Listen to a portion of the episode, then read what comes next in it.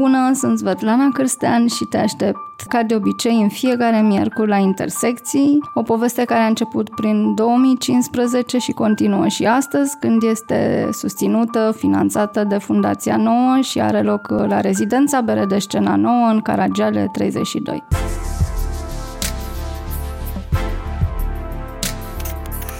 Bună seara și bine ați venit toți aici, în această seară.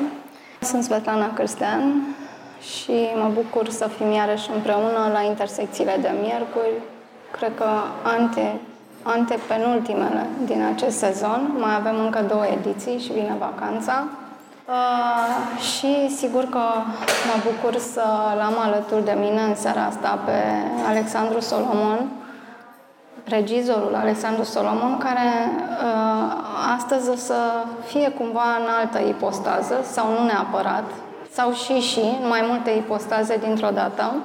Uh, mulțumesc mult, Alicu, că ai acceptat să fii uh, aici. M-am gândit că după ce am descoperit uh, asta primăvară, așa cu mare surpriză, în nou sezon uh, de la AMNAC, expoziția Ivon Hassan, am putea să vorbim de data asta, așa cumva post factum, într-un fel uh, prietenesc și poate mai liniștit pentru că aproape s-a consumat expoziția sau acest eveniment, pentru că mai e deschis până pe 16 iunie, dacă știu bine și dacă nu s-a prelungit. M-am gândit că putem să refacem un pic drumul ăsta și să vedem cum e pentru tine în acest moment și cum a fost mai la început, când te-ai decis. Așa că bine ai venit, în primul rând. Mersi frumos de invitație. Și îl salut și pe Adrian Buga, curatorul expoziției, care este alături de noi. Să-l susțină pe Alexandru Solomon, așa a spus. Va fi nevoie, sigur. Nu, tu spuneai că e ipostaza mai relaxată, dar nu e de fapt, pentru că e mhm. exact ce nu-mi place să vorbesc dintr-o poziție de asta, de familie, ca fiu, ca... A, și e ceva ce am evitat și mă gândeam, am evitat dintotdeauna să uh-huh. expun partea asta. Și cred că am și moștenit-o apropo de mama și de Un anumit fel de discreție despre care vorbea Adrian Buga. Am vorbit cu foști studenți de ei, de exemplu, de la istoria artei, a predat 25 de ani acolo. Și aproape niciunul nu știa că ea pictează sau că are o activitate, să zicem, creativă și nu numai una teoretică sau de predat. Dar cum a fost posibil totuși acest lucru? Deci da, și-a separat cumva complet uh, lucrurile astea. Sigur că era altă epocă și că uh, poate era și un fel de a se proteja, uh-huh. făcea un tip de artă care nu era neapărat uh, ce trebuia făcut atunci sau poate pentru că nu vroia să intre în da, în orice mediu artistic, cred că sunt niște, au fost și vor fi în orice regim, sub orice regim, nici un soi de coterii, de grupulețe, clanuri mm. care se luptă pentru teritoriu și ea nu, nu interesează zona asta deloc. Drept care această discreție, așa ca un soi de clopot, a ținut-o deasupra până la capăt și cumva mi-a și transmis-o. Deci detest mm-hmm. poziția asta, iartă-mă că spuneam, am așteptat-o cu plăcere pentru că ne cunoaștem și pentru că, într-un fel, simt că e bine. Uh, și cum o să facem pentru... Dar... Uh, uh, pentru că eu voiam, de fapt, să te întreb. Am vrut să uh, scot asta la okay. început, deci, să trecem. Da. Deci nu ne place ce facem. Adică, da, na, da. poate că nu să ne simțim bine, totuși vorbim despre asta. Da. Uh, am vrut să te întreb de la început, pentru că, uh, pe de o parte, cred că e greu să gestionezi ceva de felul acesta, mai ales când discreția a fost atât de mare și uh, e o zonă de necunoscut acolo pentru public, la asta mă refer, uh-huh. și în același timp Uh, pentru că uh, noi toți ne despărțim de proprii părinți, nu știu, artistic uh, sau și, și personal și artistic și mai multe feluri. Adică e un soi de despărțire necesară care se face în diverse grade, la un moment dat sau în mai multe etape. Eu nu am văzut nicio despărțire. Eu am intervin îl cunosc pe Alecu destul de, destul de bine, poate că intervin destul de abrupt, dar, dar tot timpul am văzut o, o, o legătură, o legătură aparte la care am ținut foarte mult. Evident că lui nu place să se poziționeze, să se prezinte ca fiul lui Ivona Sanda, pentru mine este extrem de importantă, dar nu există o despărțire, ba din contră. E o, e o, e o legătură care nu s-a niciodată și tocmai această discreție uh, uh, e, e, e, are un filon aparte și pentru mine o, o substanță. Și această discreție pe care am văzut-o în Ivona San, într-un artist care nu a reușit să se poziționeze sau nu a dorit să, să, să fie uh, pe un anumit podium, discreția o văd și în Alecu Solomon și cred că este extrem de important să nu lasă-mă, stai la microfonul și, și, da, și, și, și e important și chiar m-am luptat de multe ori cu el și am spus, uite, vreau să prezint și aceste materiale filmate ale tale în expoziția Ivona Sam, vreau să prezint și, și cartea tatălui tău pentru a întregi și a face mai degrabă uh, ușor de înțeles tot acest laborator pe care l-am creat împreună la MNH acum. Și eu doar o mică intervenție Acum, sigur că uh, era o ipoteză pe care o expuneam și o ipoteză quasi retorică. Nici nu e nevoie să te desparți cu adevărat de părinți ca să uh, faci acest proces interior care e cumva obligatoriu, indiferent cât de minunați sunt părinții tăi sau cât de mult crezi în, în și admiri, dar e, e un, uh, un lucru sănătos, în primul rând, pe care se presupune că ar trebui să-l facem toți. Și întrebarea mea urma acum, câtă distanță a trebuit să iei ca să faci acest lucru, să pornești în acest proiect și cât de înapoi în intimitatea aceea a trebuit să te întorci ca să faci acest proiect. Cât de mult a trebuit să te apropii și cât de mult a trebuit să te distanțezi în același timp ca să te apuci de asta. Păi, ca dovadă că nu, expoziția asta nu s-a născut în timpul vieții ei, pe de o parte, deși, mă rog, cred că la un moment dat am propus domnului Euroveanu, sunt mai bine de 10 ani de atunci, uh, ideea asta, dar n-a fost să fie, deci e o manifestare de doliu, dacă vrei, nu? Mm, asta mi se pare uh, un lucru foarte important și de s-au spus. mai legat și lucrurile cu Adrian și cu muzeul apoi și au fost niște coincidențe așa unde s-a putut face acum. Dar sigur că am revizitat tot felul de lucruri uh, din memorie și din relația cu mama pe care le uh, uitasem sau, mă rog, le dădusem deoparte. Uh, pentru că, cum spui, nu la începând din adolescență, vrei mai degrabă să tai legăturile astea. N-ai chef să rămâi legat de cuib. Um, da, cât și... de mult, nu știu. Cât de mult? Mult, da. Uh, mult și e drept că și pentru mine nici eu n-am văzut lucrările astea așa niciodată. Adică la un loc. Ce înseamnă așa? Într-o narațiune. Adriana a insistat să le restaurăm și a avut dreptate, să le reînrămăm, să...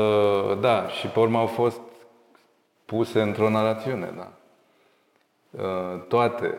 Adică văzusem, le văzusem pe bucăți și în diverse stadii de destul de avansate așa de degradare, fie din cauza fumului de țigară, suflat de mama, fie din cauza mă rog, condițiilor în care au stat. Și a felului ei de a, nu numai de a se izola, dar, dar și de a nu pune mare preț așa pe partea materială. M-am lăsat, na. Adică restauratorul ne-a zis că anumite lucrări aveau un soi de vernie așa gros, maroniu, care era de tabac. Real. Real, da care s-a spălat din fericire. Cam cât din ceea ce e tot, ce înseamnă moștenirea asta în materie de, nu știu, dacă pot să spun tablouri, e mai mult de atât, de lucrări. În, în același timp, când intri în expoziție, care e o expoziție foarte complexă, e, da, e o expoziție copleșitoare, e o expoziție complexă. Uh, am auzit cuvântul renascentist legat de Ivon Hasan, ca personalitate, ca personalitate care face foarte multe, care are care se poate uh, transporta în mai multe tipuri de gândire, care face artă, care gândește despre artă, care scrie despre artă. Și pictorului Maxi, cel care, din câte am înțeles de la, de la Eva Cercu sau de la uh, Ivona San, în fiecare săptămână de, de lucru, avea tendință sau avea, avea această, această aplicare de a uh, lucra în mai multe tehnici. Fie în uh, zona pontilismului, fie în zona impresionismului, fie în zona colajului. Deci, zona asta de la înțelegere sau poate te referi la spiritul renașentism cu care de acord. Nu, nu, e vorba despre, da, un anumit tip complex de personalitate care făcea multe lucruri legate de artă în același timp, care nu făcea numai artă. Nu orice artist poate să vorbească despre artă sau poate să-și descrie tehnicile sau poate să vorbească, pur și simplu să scrie cronică. Un punct foarte important și încerc să definez un lucru la care nu l-am mai, pe care nu l-am mai argumentat până acum. E aproape un oximoron. E un artist atât de complet și complex încât alege doar ce este uh, personal, ce o, ce o motivează și ce o emoționează foarte mult în zona aceasta a artei sărace, dar nu, nu ieftin. Și niște, niște, niște jocuri și niște uh, lucruri atât de fine încât trebuie să fii cu foarte mare băgare de seamă pentru a o înțelege un om discret, un om la care nu ajungi cu foarte mare ușurință. Și lucrul ăsta îți trebuie, ca, ca, să, ca să înțelegi mai bine această, această ființă renaștentistă de care vorbești, trebuie să, să știi să epurezi, trebuie să știi să uh, îi citești toate cursurile, să știi să, să, să îi citești textele, uh, să poți să îi înțelegi tehnica în care lucra și tehnicile în care uh, lucra. Fac acum o, o trimitere doar către uh, imaginile țesute, țesăturile din expoziție. Toată lumea vorbește de, de tapiserii, tapiserii. tapiserii sunt pur și simplu niște, niște imagini țesute și foarte bine cuvântul ales și folosesc, uh, ei folosesc cuvântul ei. Deci sunt, sunt niște, sunt niște nu, nu cred că procentele sunt importante aici. Uh, mai degrabă tehnica și mai degrabă esența omului la care am ajuns uh, împreună el, filmul personal, eu mai degrabă ca, ca un cercetător, cercetător și un istoric Am auzit alt cuvânt. Uh, da, întorcându-mă, uh, în același timp uh, am auzit, te-am auzit pe tine într-un interviu, vorbind despre marginalitatea artiștilor și despre marginalizarea lor implicit. Cum, cum privește această marginalitate a lui Ivon Hasan în acele timpuri tu vorbeai acolo chiar de o marginalitate specifică a artistelor. Și am să continui întrebarea, de fapt, după aceea. Da, adică cred că o parte e asumată sau neapărat dorită, dar uh, marginalitatea asta, tocmai pentru că a evitat să intre în, cum ziceam, în jocurile mm. de marketing ale epocii. Pentru că asta cred că îi dădea un soi de libertate și, în fine, și-a mm știi? Și a protejat libertatea. Asta în felul ăsta. Nu tocmai bine din punct de vedere al cotei de piață, dar bine din punct de vedere al fericirii personale, știi, de a lucra fără mare presiune din exterior. Deci cred că o parte e, să zicem, intenționată a ei și o parte e un reflex al societății românești de atunci și, mă rog, din mai multe timpuri. Nu. Și ca femeie sunt sigur că asta a jucat un rol pentru toate artistele din epocă. Pe de o parte, și la catedră ea a terminat, a ieșit la pensie ca mhm. lector pe 25 de ani și cu doctorat. Deci n-a trecut de poziția asta niciodată. Știi? Și am găsit niște, acum niște memorii, note, nu știu ce, că la un dat, după vreo 10 ani de profesorat, era deja lector și au trecut-o înapoi la asistenție. Deci, că i-au dat niște cursuri de asistent. Nu știu să zic ce jocuri erau și acolo. Deci era un soi de... Cum da. se reflecta asta în copilăria ta, în, în adolescența ta, toată atmosfera asta a istoriei exterioare, tot, mm. toată presiunea asta? aș putea să zic că se reflecta... Adică o resimțeai tu ca A, da, copil, bun, dar acum încerc să mă tânăr. gândesc dacă din... uh, Dacă lucrurile astea care țineau de, să zicem, cariera ei profesorală, care n-a ajuns, nu știu, foarte departe, dacă le țin minte, dar nu cred. Știi, cred că mai târziu am avut senzația, da, că a fost nedrept ce i s-a întâmplat sau făcut sau nu știu. Știi, ca prestigiu și ca... De asta am rămas cu această senzație și într-un fel e și o, o, un fel de revanșă post-festum, știi, ce am făcut. Dar m, sunt mulți oameni care au fost în poziția asta. Mulți, mulți, cred, știi. Um, și acum am găsit uh, și alte lucruri, adică am găsit uh, Asta era o întrebare niște dacă ai documente, descoperit și da, niște alte- documente în care propunea o, o primă carte despre Victor Brauner în 66, 67, deci nu se scrisese. I-a scris și un articol atunci, a propus la Meridiane un album Brauner, nu i s-a răspuns niciodată. A lucrat la un dicționar, nici nu mai știu acum ce, dar a părut că a scris, părea că a scris câteva capitole pentru editură și editura i-a tot cerut diverse chestii care erau mai degrabă niște piedici Tot- evidente tot și a meridiane. spus că nu mai știu ce, nu enciclopedică. Și a trimis, trimite o scrisoare în care zice că renunț la contract și mă lăsați în pace că am muncit atâta degeaba și pare că tot nu e bine. Știi? Și sunt mai multe indicii de tipul ăsta. Știi? Dar asta cred că se întâmplă și acum. Aș fi înclinat să Da. zic, da. Probabil, cu siguranță că sunt Doar tot că felul atunci de era istorii mult mai mici. structurat și nu aveai alternative. Totul era Sistemul. sistematic, da. Sistemul care te primea sau te respingea. Da, și erai la bună placă al unui di- director sau ce era redactor de editură, nu te plăcea la... N-aveai... Oricum, mi-e da. interesant că asta se întâmpla deja spre anii 70, Da, când astea era sunt povești de anii dezghețul și 70, când, da. uh, teoretic, ar fi, put, ar fi Sunt- fost posibile aceste lucruri mai mult decât... Da, dar nu erau chestii ideologice neapărat. Nu păreau să fie, păreau să fie pur și simplu șicane de astea ca să te facă să renunți și să...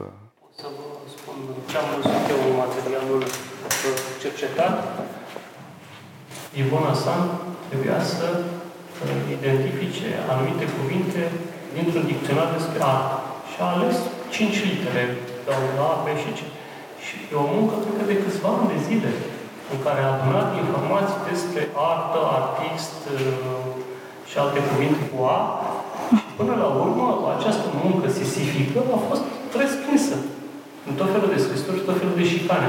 Dar gândiți-vă ce ar însemna acum să stai să muncești și să aduni toate aceste informații și apoi să, să spună, știi, că mai trebuie să faci X și Y.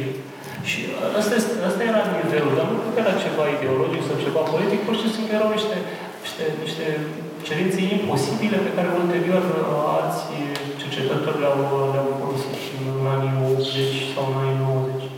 Mă refer la dicționarul lui Vasile Drăguț și alte dicționare Barbosa, pe care ulterior alți experți le-au, le-au, le-au și le-au însușit. Însușit. Hmm.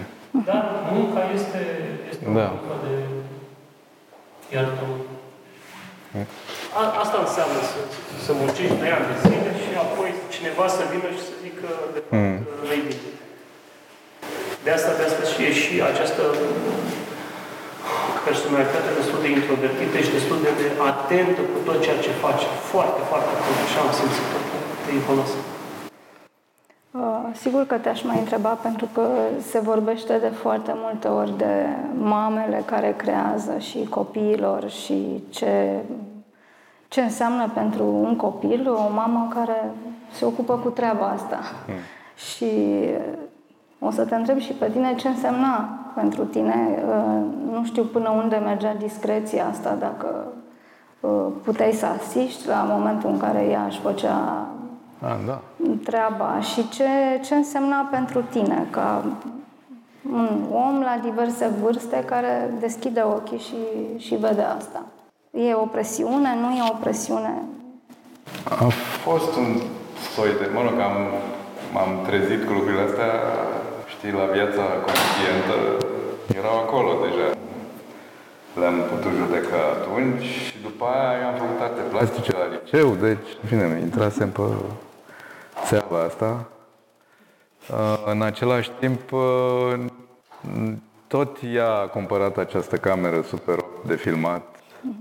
Dar asta după ce eu începusem deja să fac fotografie și de, după vreo 2 ani mi-a luat o, această cameră Super 8, ea era foarte cinefilă, deci, na, virusul probabil că l-am moștenit și pe filiera asta, știi.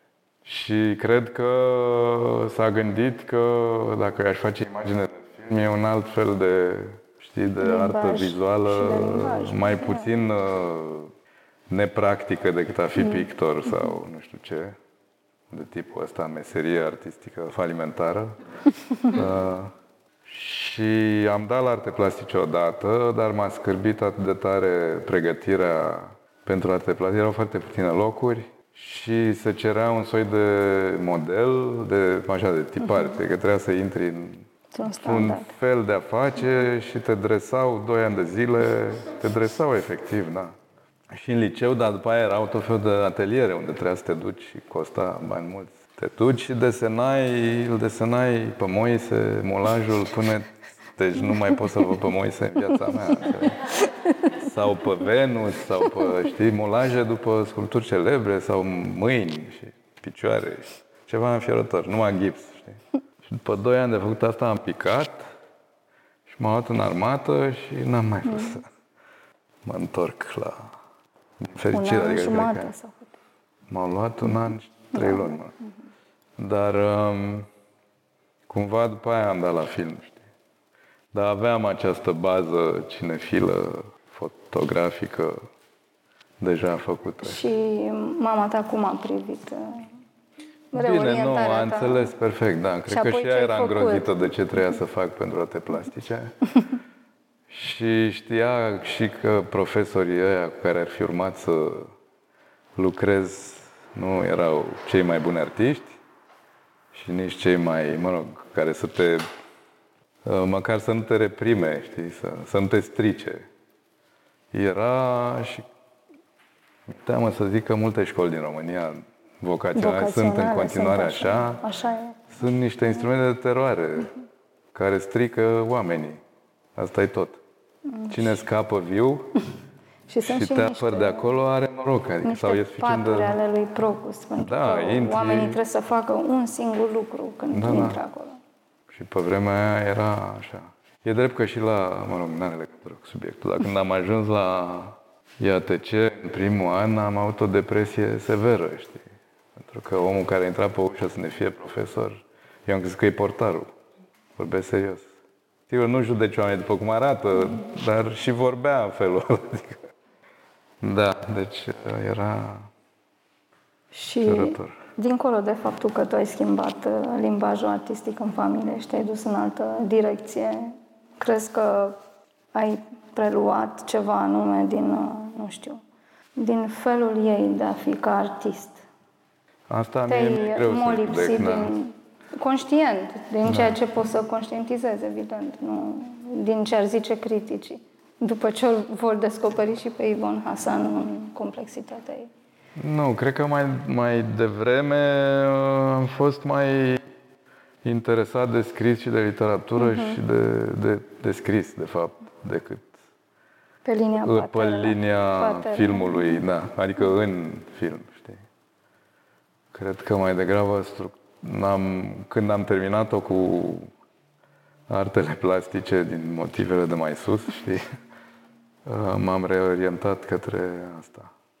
Dar altfel, mi-e clar că, și acum asta mi-a revenit privind expoziția și lucrând cu Adrian, mi-e clar că invidiez această putere și disciplina ei de a lucra pe aceleași teme și de a-și lua timpul de a lucra pe asta, nu știu, zeci de ani.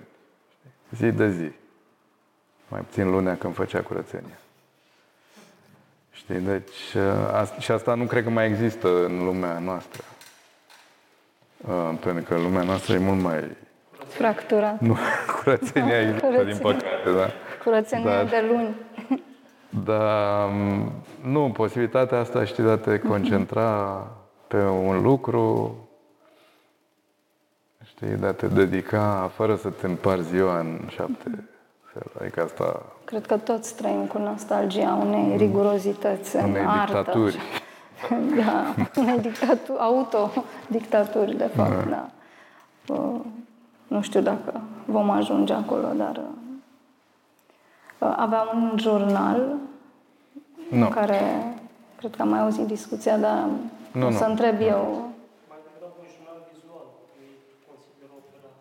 Da, te suna într-una, adică avea tot timpul un carnet de schițe la ea și dacă eram aici, ne desena pe toți între timp, știi?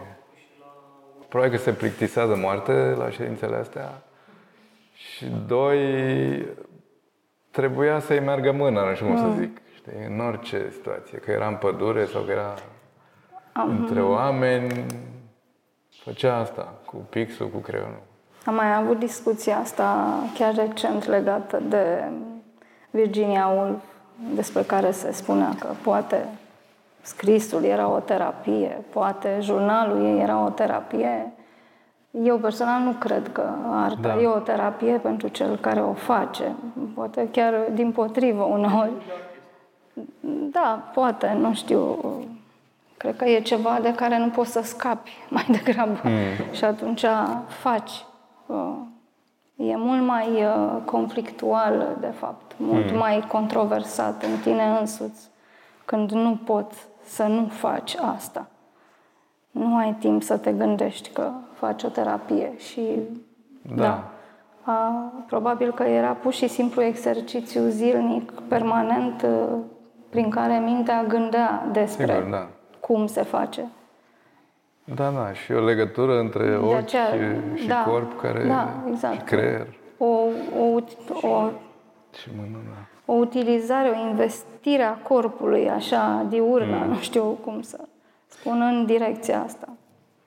Și cred că era și un soi de înregistrare, așa, zicem, sigur, prin desen, a lumii astea în care trăia, a chipurilor care o înconjurau, a formelor, a, știi că sunt uh, jurnale de schițe la mare cu tot felul de forme și de scoici, după aia stă astea în ședințe, după aia stă alea din Maramureș sau unde mai circula, știi? Deci e un soi de jurnal mai degrabă, cum zici. Da? Cred că ideea asta de terapie prin artă e o idee contemporană de lume mai, mai postmodernă și care socotește că arta e bună numai ăstora dezechilibrați. Mai, mai străină de artă, mi Da. se pare terapia prin artă. Da, adică vine sigur de la Van Gogh, care e primul terapeut uh, asupra sa. În momentul în care intri în expoziția Ivon Hasan, de fapt ceea ce, pentru că mărturisesc că am crezut că este o uh, reconstrucție a memoriei, uh, pur și simplu sunt puse lucrările pe pereți și atâta tot. Și nu e asta. E o redare a numai a unei personalități, că e destul de un limbaj de lemn, așa. E o stare totul acolo și, de fapt, asta simți că această femeie trăia văzând așa lumea, era un stil de viață, pur și simplu, era un fel de a, felul de a relaționa, numai prin un receptor, exact. Și un traducător, ca orice artist, că așa se întâmplă. Uh, Asta, asta este senzația, că ești înconjurată de ochiul ei, care vede într-un anumit fel, care reproduce într-un anumit fel, care prelucrează într-un anumit fel și uh, expoziția reușește să îți dea. Ca să mă întorc la ce vorbeam la început, în ce fel se recalibrează relația cu mama în momentul în care ai de făcut o asemenea treabă?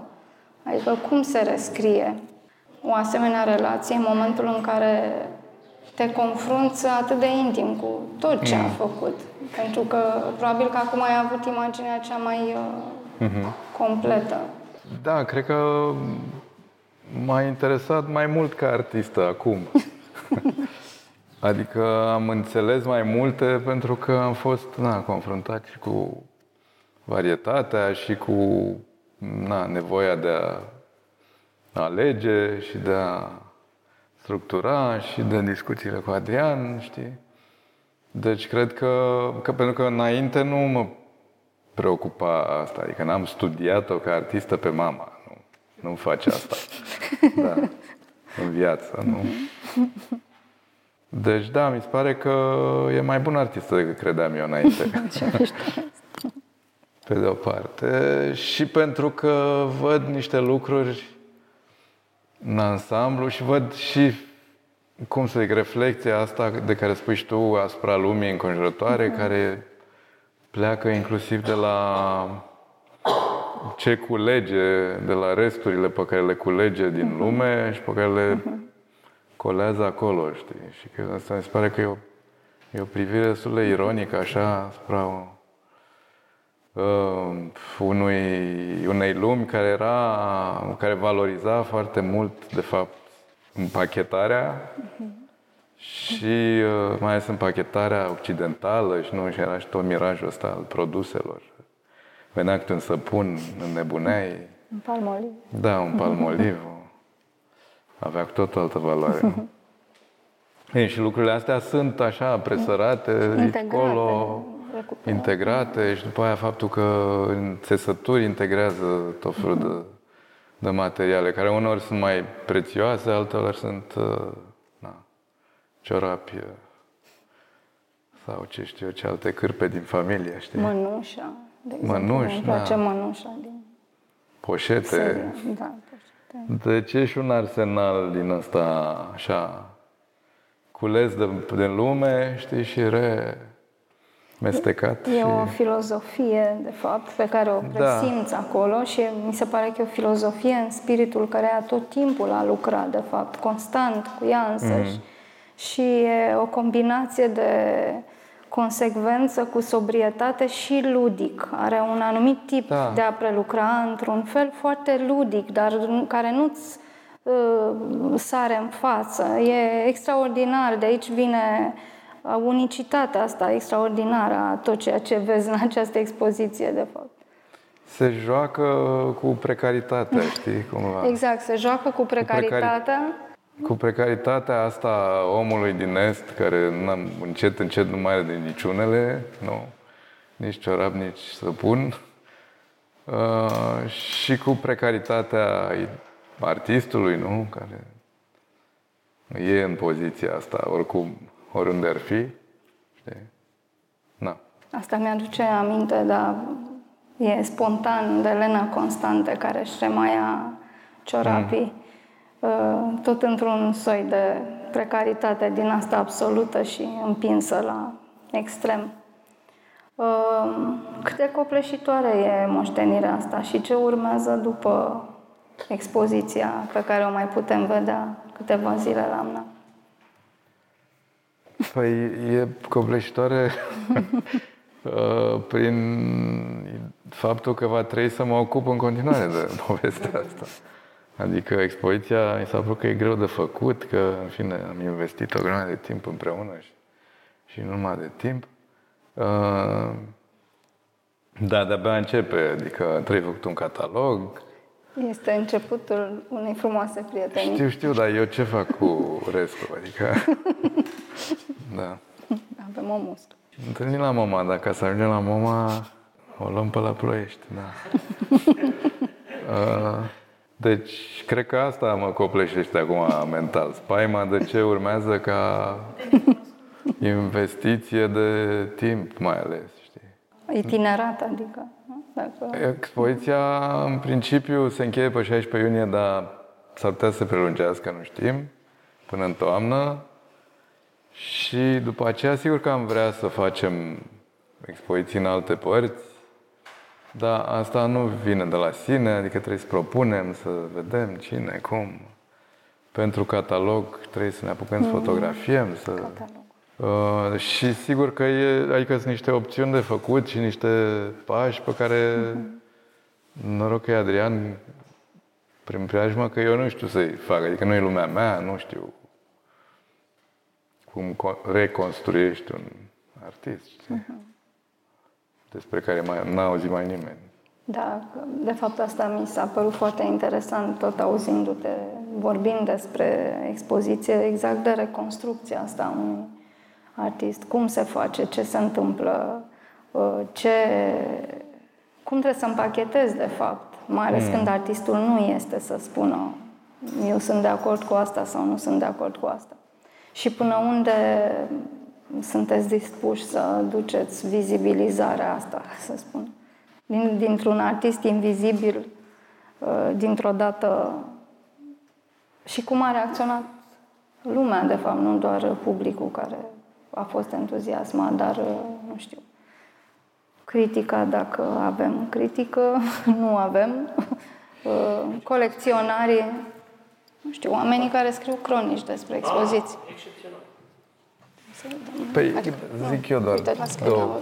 Să aveți amândoi și să Cred răspund. că, uite, pe mine m-a bucurat că în timp ce pregăt, montam expoziția, uh, oamenii care ne-au ajutat să o punem pe perete și băteau cu ele și uh, doamnele care după aia au stat în sală și păzesc expoziția și copiii care au fost în expoziție, toată lumea asta era extrem de impresionată și spuneau că e cea mai tare expoziție, fără îndoială și, știi? Și cred că e o expoziție care transpiră așa un soi de energie și de umor așa semi-declarat și de, na, e o lume care vorbește multora. Iar critică, sigur că acum mai devreme am, noi am avut un eveniment pentru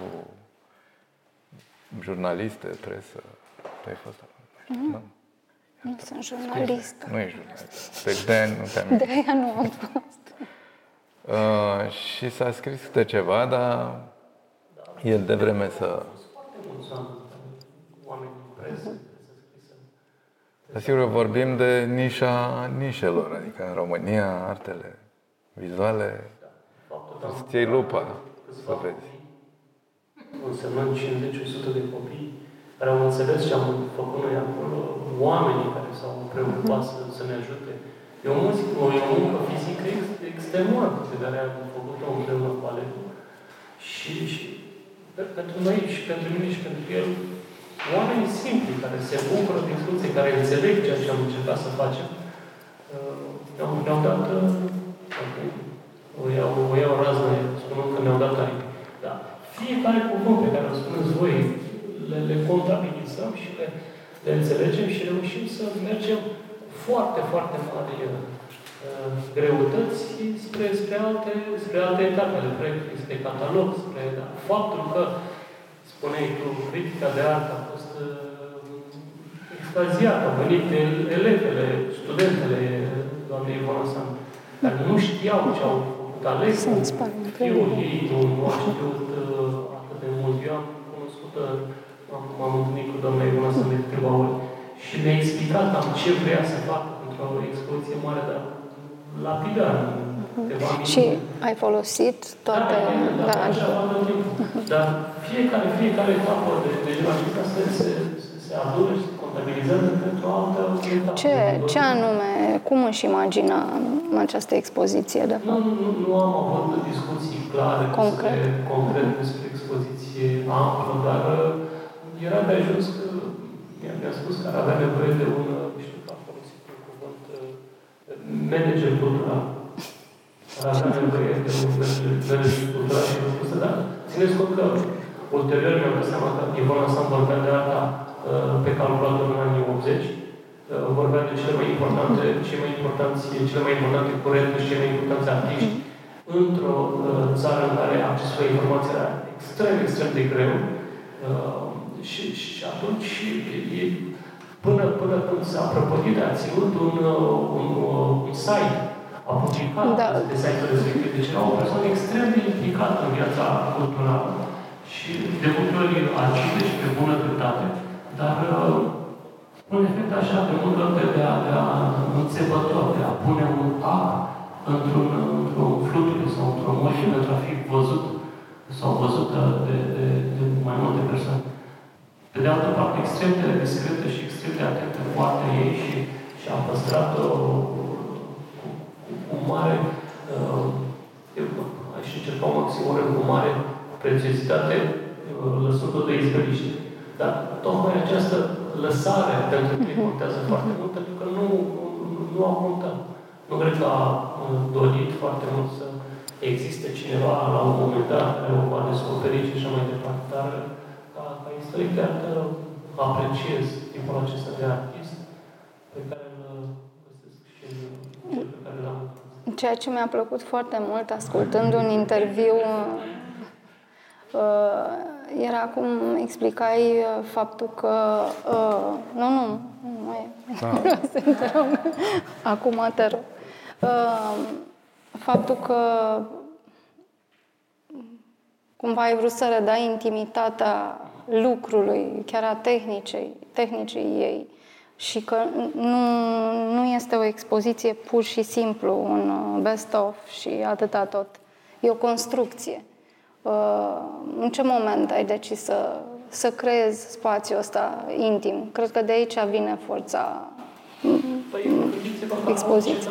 Competiție, mă, poate analogia nu bună, dar te antrenezi foarte, foarte mult, de multe ori în orb, pentru că am stat uh, câțiva, un an, doi, când am început să lucrăm împreună, nu știam foarte, foarte multe, nu văzusem nuanțele și uh, elementele uh, din, din opera de artă, referindu-mă aici la culorile, care erau obturate, erau mascate de acel de acea peliculă de, de fund de țigare și de praf și de tot ce înseamnă zona asta a timpului. Și de-abia în momentul în care am ajuns cu toate lucrările în expoziție, deci gândiți-vă că suntem pe ultima 100 de metri a 100 de metri. De-abia atunci am văzut lucrările, am putut să le panotăm pe, pe, pe, pe marginea perezilor și împreună am încercat să construim uh-huh. această, această legătură și, și, și a fost, a fost un, uh, un element pe care îl păstrăm doar noi, doar noi doi. Este, o, uh, este, este ceva care ne-a făcut să sărim în sus de bucurie. Deci faptul că am putut să vedem acele lucruri și să înțelegem, eu să înțeleg pe artistă Ivona San, el să, să, să înțeleagă pe, pe, pe mama lui ca artistă, e, e un element extrem de important pe care evident că îl, că, că îl percepem diferit, dar într-un fel similar. Și până la urmă am găsit e, varianta aceasta pe care o vedeți și la Muzeul de, de Artă Contemporană, pe care o expunem publicului. Dar această muncă este într-un fel păstrată pentru noi și îl înțeleg foarte mult că ține, ține la partea asta. Pentru că dar doar dacă veniți să stați lângă noi două, trei luni de zile, să, să asimilați acest proces, atunci uh, vom, vom împărtăși lucrurile acestea. Până atunci, îi dăm doar Eu zic că putem să împărtășim un pic da, și... Nici chiar așa. Da, am stat, de ce nu? Da. Mulți probabil ne-am dorit să trăim, să traversăm experiența asta. Eu mă gândeam inclusiv la toată construcția asta, pentru că nu sunt numai pereții care contează acolo. Mm. Toate celelalte detalii. Sunt multe detalii care construiesc și lumea, și personalitatea, și vocea, sau vocile multiple ale ale lui Von Hassan. Uh, cred că mulți dintre noi au crezut că acel uh, website exista, a fost creat de voi, de fapt, după, după da, uh, ce ați, sau în același timp cu gândirea expoziției. Și am aflat, ascultând mai multe lucruri în documentarea mea, că de fapt site-ul e de mai de mult. Da, cam din 2000 și mama și-a dorit să cine, aibă site pe care să... Cine îl alimentă? Uh, păi ea, da. Dar sigur că site-ul e făcut un programator, uh-huh. cineva care a construit povestea asta și din când în când ea mai adăuga articole odată ce a fost totul uh, pus la punct ca programare și căsuțe, așa, le umplea. Cred că mai, da, și mie mai pun, nu mai știu exact, dar uh, începuse să se descurce, scria pe computer, cred că avea 75 când s-a pus să scrie pe computer. Da, deci a avut și experiența asta. Dar uh, eu aș mai pune acum pe site, dar nu mă lasă Adrian, mă cenzurează. Mhm. Abia acum intervine managerul cultural. Exact, da. da, ea scria în ultima vreme, mai ales despre cum se scrie despre artă la noi. Și că vrem era să, prea vrem mulțumită. să vedem toate textele. Păi sunt pe site, pe site sunt o parte uh-huh. și are un text special despre cum scriu carte. scriitorii despre artă. Ok. Abia aștept. Arde rău, adică e... Da. Și mai departe, nu știu, da. Așteptăm Da. catalogul și așteptăm o carte Da. care să conțină toate textele. Și Aș voi... reveni un pic la povestea cu, cu site-ul și cum, Mhm. cum am urmărit eu nașterea acestei Site. povești, locuind în aceeași casă. Uh, lucru cu programator nu e că a dat cuiva, ăla a venit și a introdus texte. Nu, nu, nu, nu. Totul a funcționat în același tip de rigurozitate care o, care o caracteriza și care, de fapt, pe care am moștenit-o, Alecu, asta e foarte clar. Deși el spune că nu. Și foarte, foarte clar să aibă, să aibă, să aibă, un, uh, să aibă un, mo- o motivație. Nimic nu, era, nimic nu era la întâmplare. Totul era rigoare la, la Ivon în tot ce făcea, chiar și artistic, așa cum e și site-ul ăsta. Adică felul în care uh, au, a fost structurat, felul în care sunt alese uh, elementele de uh, culoare sau elementele de, uh, de lucrări, bucățile de lucrări ale ei care sunt puse Pe site. în site, totul este decis de dânsa, nimic n-a fost lăsat uh, la alegerea designerului, programatorului, mă rog, nu. Totul, totul, totul era, era făcut și uh, oricum era verificat și reverificat ce introducea uh, domnul ăsta care a făcut Da. structura și erau sesiuni de ore în șir în care lucrau împreună până când însă înțelegea cum se face Funcționează. practic unul sau altul și nu ceda până când nu putea să înmagazineze informația sau posibilitatea de a ceva. Și până când nu explora toate opțiunile care îi treceau prin cap, apropo de cum arată, pe lângă, nu numai cum e stru- pe de o parte cum e structurat conținutul și și aici era foarte, foarte limpede în ce dorește să fie acolo și uh, cum arată structura aia, care e partea vizuală. Adică, pentru mine a fost absolut impresionant că la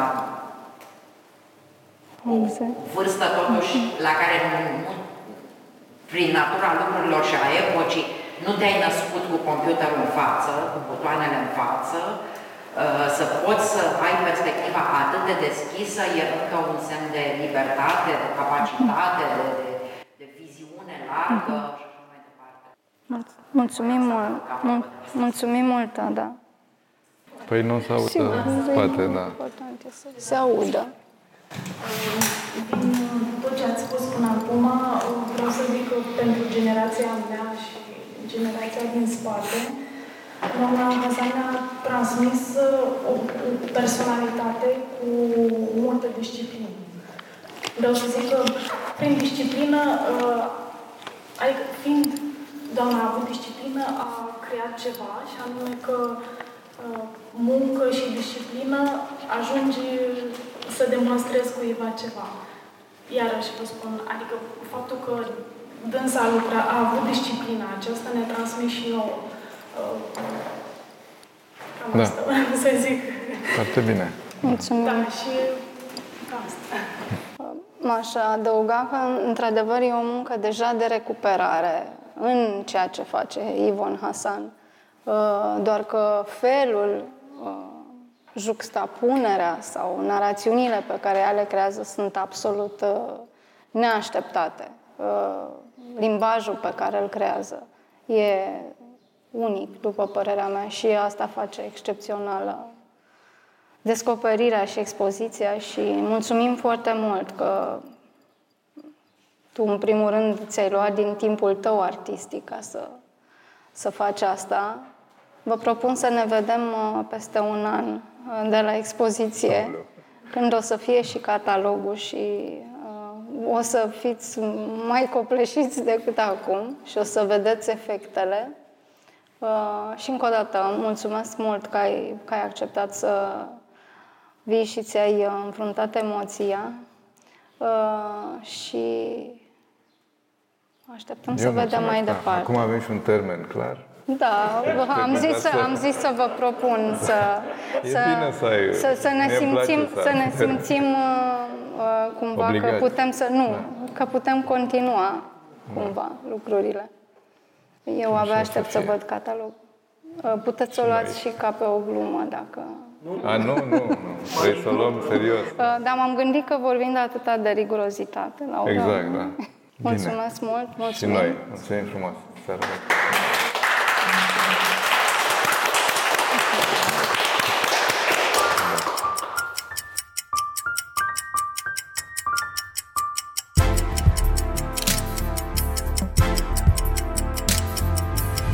bună. Bună, sunt Svetlana Cârstean și te aștept ca de obicei în fiecare miercuri la Intersecții, o poveste care a început prin 2015 și continuă și astăzi când este susținută, finanțată de Fundația Nouă și are loc la rezidența Bere de Scena Nouă în Caragiale 32.